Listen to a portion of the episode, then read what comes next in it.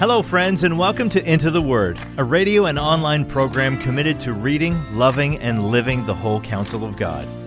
Lord willing, our intention is to go verse by verse and chapter by chapter through the entire Bible.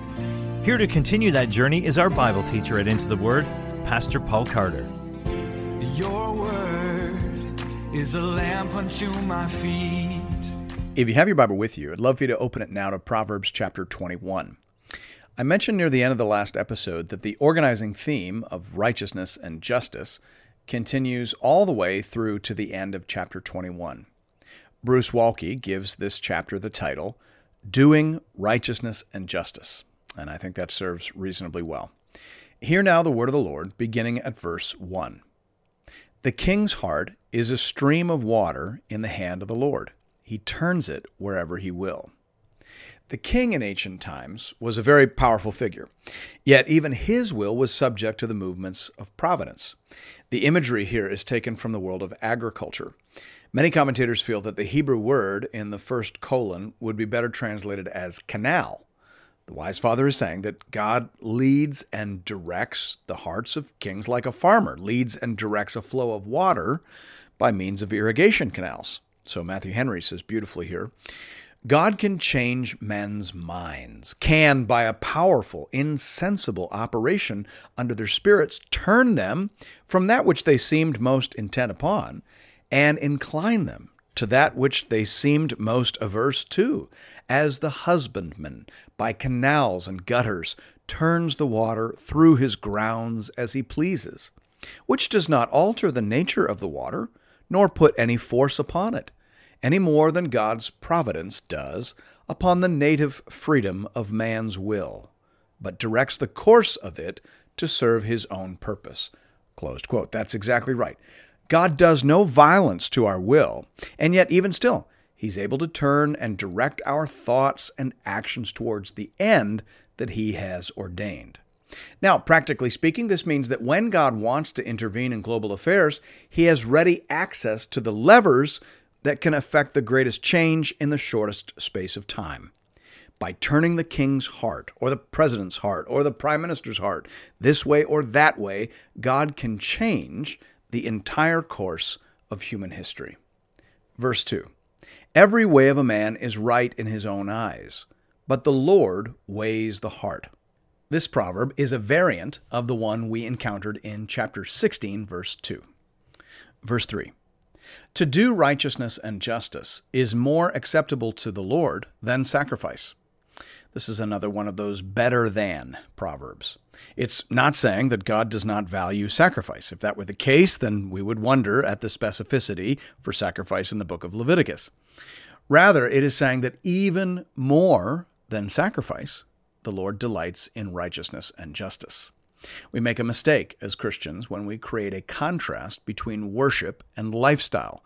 Both are important, but as this proverb is suggesting, how we live day to day is even more important than what we bring or how loud we sing when we gather for corporate worship. Verse 4 Haughty eyes and a proud heart, the lamp of the wicked, are sin.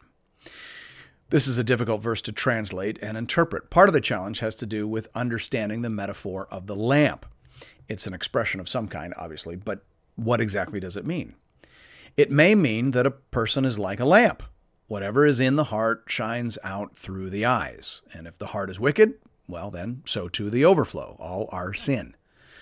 If that's the right understanding, then it would be similar to what Jesus said in Matthew 12 34. Out of the abundance of the heart, the mouth speaks. Who you are inside will eventually shine out through all your outer windows.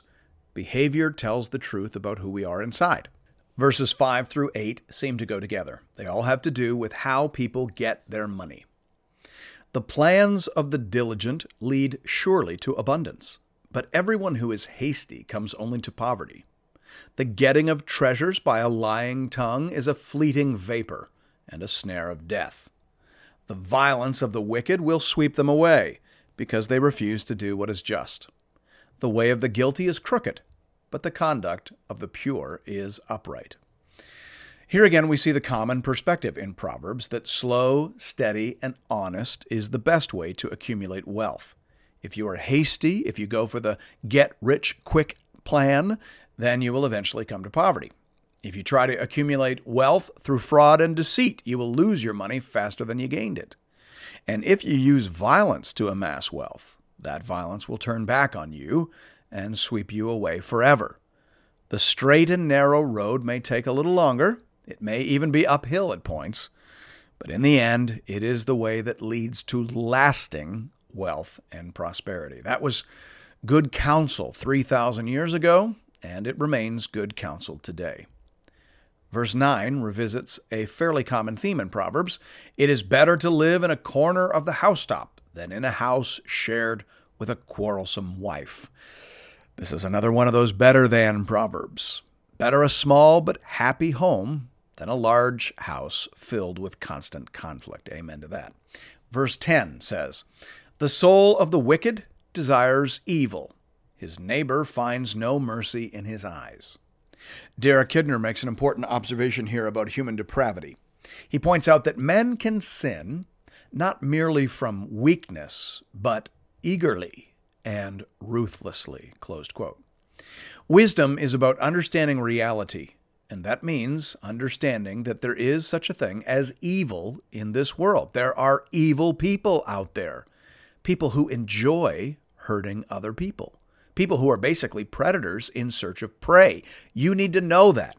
You need to lock your doors at night. You need to take reasonable precautions. A leader in particular needs to know that. A leader needs to understand that you can educate some criminals, but certain offenders, you need to lock them up and throw away the key. Wisdom means living, serving, and leading in the world as it actually is. Verse 11 when a scoffer is punished, the simple becomes wise. When a wise man is instructed, he gains knowledge. This verse is making basically the same point that was made earlier in Proverbs 19:25. There the wise father was saying that when you discipline a scoffer, he isn't likely to be improved by it, but you should still do it because other people will be. Discipline isn't just for the person receiving it, it is also for the people observing it. As a youngest child, I can certainly attest to this. Watching my older brother and sister get punished for foolish behavior convinced me that obedience in general was just less costly than disobedience. At the end of the day, there is nothing wrong with learning things the easy way. I'd much rather watch someone else getting their mouth washed out with soap than go through that particular experience myself. So, as a child, I made a list of words that it was more efficient not to say. That's just elementary accounting. You call it whatever you want. That's the basic principle being observed here. Public punishment has a broad educational value. And of course, we see that same basic mentality on display in the pastoral epistles. Paul says to young Timothy, Do not admit a charge against an elder except on the evidence of two or three witnesses. As for those who persist in sin, rebuke them in the presence of all, so that the rest may stand in fear. Close quote. So Paul says there's got to be a process. There has to be some kind of standard of truth. He says that uh, discipline is only to be applied to the unrepentant and persistent. But then he says that when you do need to rebuke a persistently sinful leader, do it in the presence of all. Why? So that the rest can stand in fear. Now, of course, you might say, well, fear isn't necessarily the best motivation, and that is true, but it is often the first motivation, and with some people, that's as good as it's ever going to get. And the wise leader understands that. Verse 12 The righteous one observes the house of the wicked, he throws the wicked down to ruin. The commentators debate whether it is best to translate Sadiq here as the righteous man or the righteous one. In essence, we're trying to decide whether this verse is talking about what good leaders do or what God does. Both renderings, of course, would be true. The wise father has already told us that it is the job of leaders to weed out the wicked so that the righteous can flourish. But he's also told us on multiple occasions that God is watching how we play the game of life, and that at some point in the future, he will show up and wipe all ill gotten gains off the board. So, however you translate it, it's going to be true. It's going to repeat something that has been said clearly somewhere else. And of course, we remember too that human judgment is supposed to resemble and anticipate divine judgment. So it is even possible that the wise father means for this verse to sound ambiguous. Maybe he wants us to hear this both ways. I'm not sure, but in this case, you really can't go wrong. Righteous leaders should be watching over the house of the wicked so as to restrain them and so as to weed them out entirely if they do not reform their ways. And even if they aren't doing that, you can be sure that the judge of all things is doing that and will do that at some point in the future. Thanks be to God. Verse 13 Whoever closes his ear to the cry of the poor will himself call out and not be answered. I always get nervous when people try to encourage general benevolence to the poor by appealing to the parable of the sheep and the goats. They will often say, Even a cup of cold water given to the poor in Jesus' name will be counted on Judgment Day as having been given to Christ Himself. And I feel like that's a case of making the right point from the wrong text, because that actually isn't what Jesus is saying in Matthew 25. The key verse there is verse 40 Truly I say to you, as you did it to one of the least of these, my brothers, you did it to me. Closed quote. So in Matthew 25, Jesus is making the point that true disciples will show themselves to be true disciples by their active need meeting, risk taking love for one another. The people of Jesus are going to love the people of Jesus. So he's not talking about the poor in general. He's talking about the poor and the vulnerable within the family of God. As you did it to one of the least of these, my brothers, you did it to me. So again, I think that might be a case of making the right point from the wrong passage. Now, of course, you certainly can make the point that caring for the poor and the vulnerable in general is pleasing to God. But ideally, you should locate that truth in an appropriate passage. The parable of the Good Samaritan would be a great choice in the New Testament, and this proverb that we're looking at here, Proverbs 21:13, would be a great choice from the Old Testament. This proverb is saying that God is offended when we are disinterested in the plight of the poor. You really shouldn't need any further incentive to charitable living beyond that. Verse 14 A gift in secret averts anger, and a concealed bribe, strong wrath. We've talked a few times about the caution and equivocation exercised by the wise father when discussing bribes. He notes their effectiveness, but he is concerned about the justice of being able to buy a positive outcome, which probably explains why this proverb is paired with the one that follows. Verse 15 says, When justice is done, it is a joy to the righteous, but terror to evildoers. Putting these together, perhaps we would say, a kind gesture or a thoughtful gift can often turn enemies into friends. That being said, it is ultimately a just outcome that leads to peace and joy among the righteous. Verse 16 One who wanders from the way of good sense will rest in the assembly of the dead. Life is a journey, and choosing the wrong path leads to sudden, inevitable, and eternal disaster. Let the reader understand. Verse 17 Whoever loves pleasure will be a poor man. He who loves wine and oil will not be rich. Of course, the wise father has identified a number of potential causes for poverty already. We've spoken about how laziness leads to poverty and about how injustice often leads to poverty. Well, here we're being told that self indulgence is also a common cause of poverty. Tremper Longman III says here the Bible is not opposed to alcohol, but consumption should be reasonable. Closed quote. That's good counsel. Verse 18 The wicked is a ransom for the righteous, and the traitor for the upright. This is a difficult proverb to make sense of. Proverbs in general are difficult to translate because they make use of common idioms. Imagine how hard it will be for translators 3,000 years from now, should the Lord tarry, to make sense of some of our sayings. A stitch in time saves nine. Well, nine what? Nine people? Nine cats? Nine hats? What in the world does that mean? If no one stitches up tears in their clothing 3,000 years from now, I'm guessing that expression will be completely incoherent. And we may be in a similar situation here with verse 18. It could be that the wise father is using colorful language to remind the royal son to highly value righteous people. He might be saying, if you have to lose a few wicked people to protect and preserve the righteous, then go ahead and do that. Could be saying that. Or he could be saying that in the end, the wicked are punished and the righteous are rewarded. But it's difficult to say for sure. Verse 19 It is better to live in a desert land than with a quarrelsome and fretful woman. We've seen versions of this proverb before. Better a small house, better a modest home, better a hut in the middle of a desert with peace than to live with a quarrelsome person. Verse 20. Precious treasure and oil are in a wise man's dwelling, but a foolish man devours it.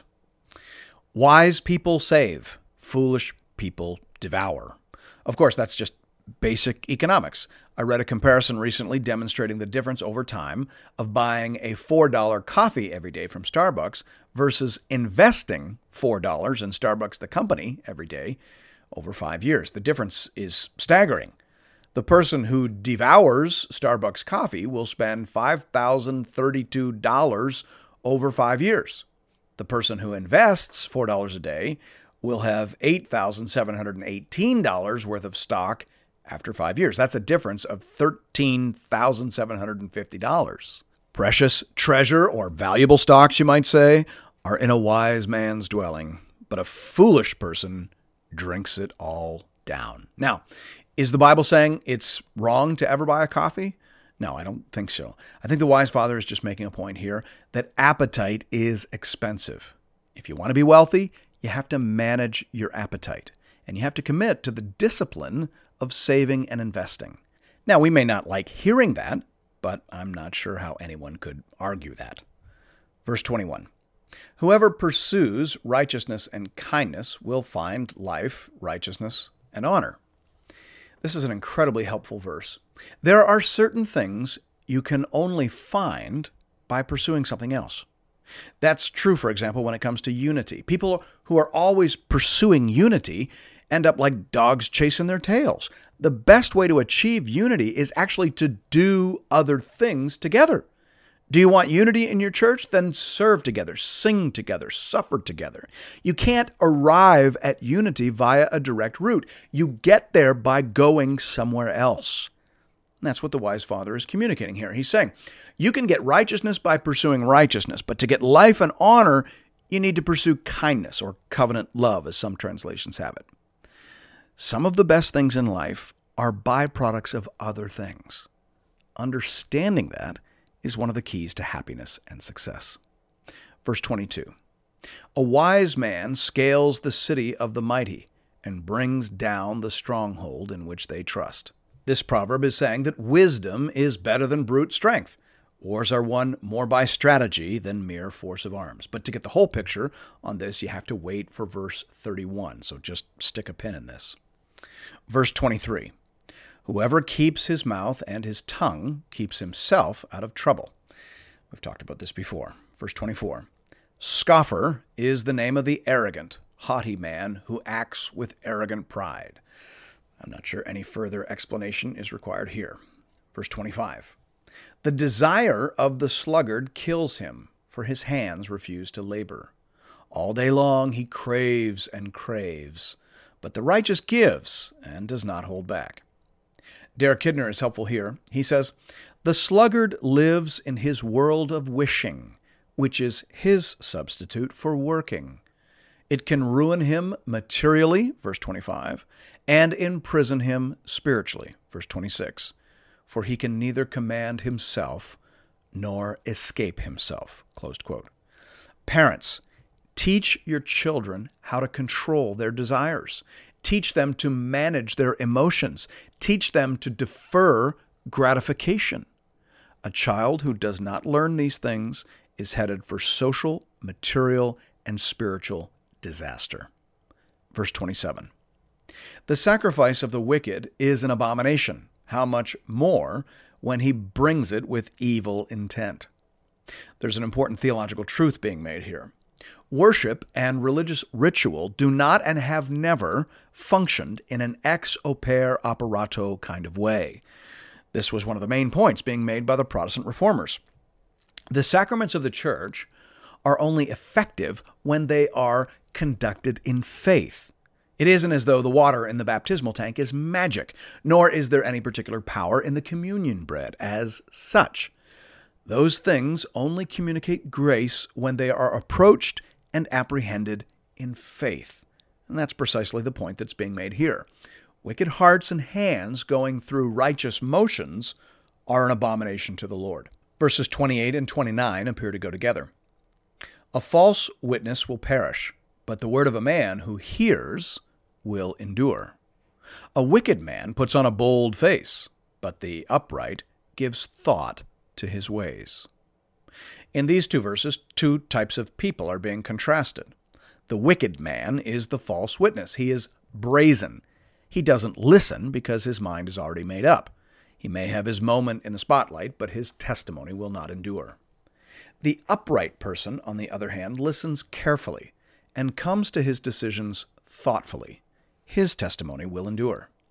Remember, every decision, every verdict, every rumor, and every word of slander will be reviewed at the final judgment. And on that day, a great many verdicts will be overturned, a great many false witnesses will be condemned, and a great many innocent people will be fully and gloriously vindicated. Thanks be to God. Verse 30 No wisdom, no understanding, no counsel can avail against the Lord. This proverb could stand alone as a reminder that the plans of the wicked have no chance of succeeding against the Lord. He who sits in the heavens laughs, as Psalm 2 4 says.